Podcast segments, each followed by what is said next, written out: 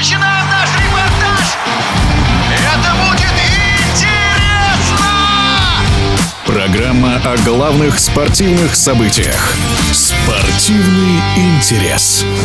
Одного из самых титулованных футбольных тренеров мира, главного наставника итальянской Ромы, которую специалист возглавлял с 2021 года, Жозе Мауриньо отправили в отставку. В причинах такого решения руководства клуба разбираемся вместе со спортивным журналистом Алексеем Дурново.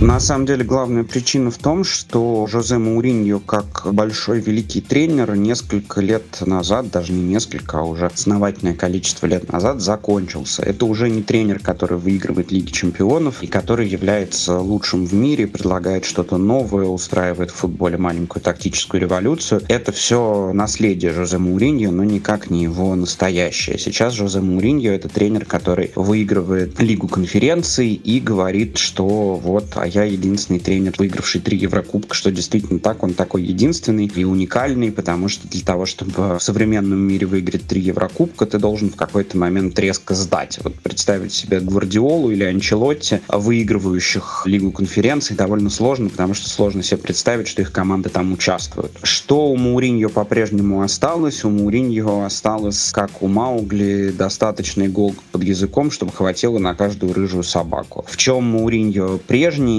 Так это в ярких высказываниях и умении сделать шоу, да, это по-прежнему тот же человек, который говорит, что я виноват в поражении 0-4, потому что при выборе стартового состава я сделал 11 ошибок, а просто уже немножко с другими результатами. Да, слабые, на самом деле ужасные результаты плюс вылет из кубка. Несомненно, причина, как и конфликт с руководством клуба, потому что руководство клубов, они в принципе готовы терпеть строптивого тренера, но ждут от него несколько более высоких высоких результатов, чем то, что в последнее время показывал Муриньо. Во-первых, его вполне могут позвать в Саудовскую Аравию, он говорил, что уже звали. Во-вторых, мне кажется, что как раз какая-нибудь сборная для Мауриньо самое место, потому что там работать надо чуть поменьше. Там, я думаю, что его идей вполне хватит на то, чтобы не топовую какую-нибудь сборную выводить на крупные турниры и просто там появляться. И это была бы очень хорошая история и для самого Мауриньо, и для футбола, который бы Мауриньо не потерял. Так что, если если надо выдвигать предположение, я предположу, что Мауриньо останется в Европе и будет тренировать какую-нибудь сборную. Другой вариант, ну, может быть, он вернется в Португалию, но вряд ли в Порту, потому что, опять же, вот так вот вернуть легендарного тренера, который уже не дает тех результатов, Порту не может себе позволить, потому что это такой бесперебойно работающий конвейер, которому нужно попадать в плей-офф Еврокубков обязательно и лучше Лиги Чемпионов, чтобы потом успешно распродаваться за большие большие деньги и начинать цикл по новой. Поэтому, повторюсь, мне кажется, что Муриньо останется в Европе, возглавит какую-нибудь сборную. Это мое предположение, не факт, что оно сбудется.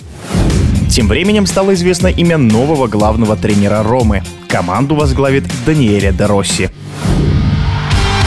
Спортивный интерес.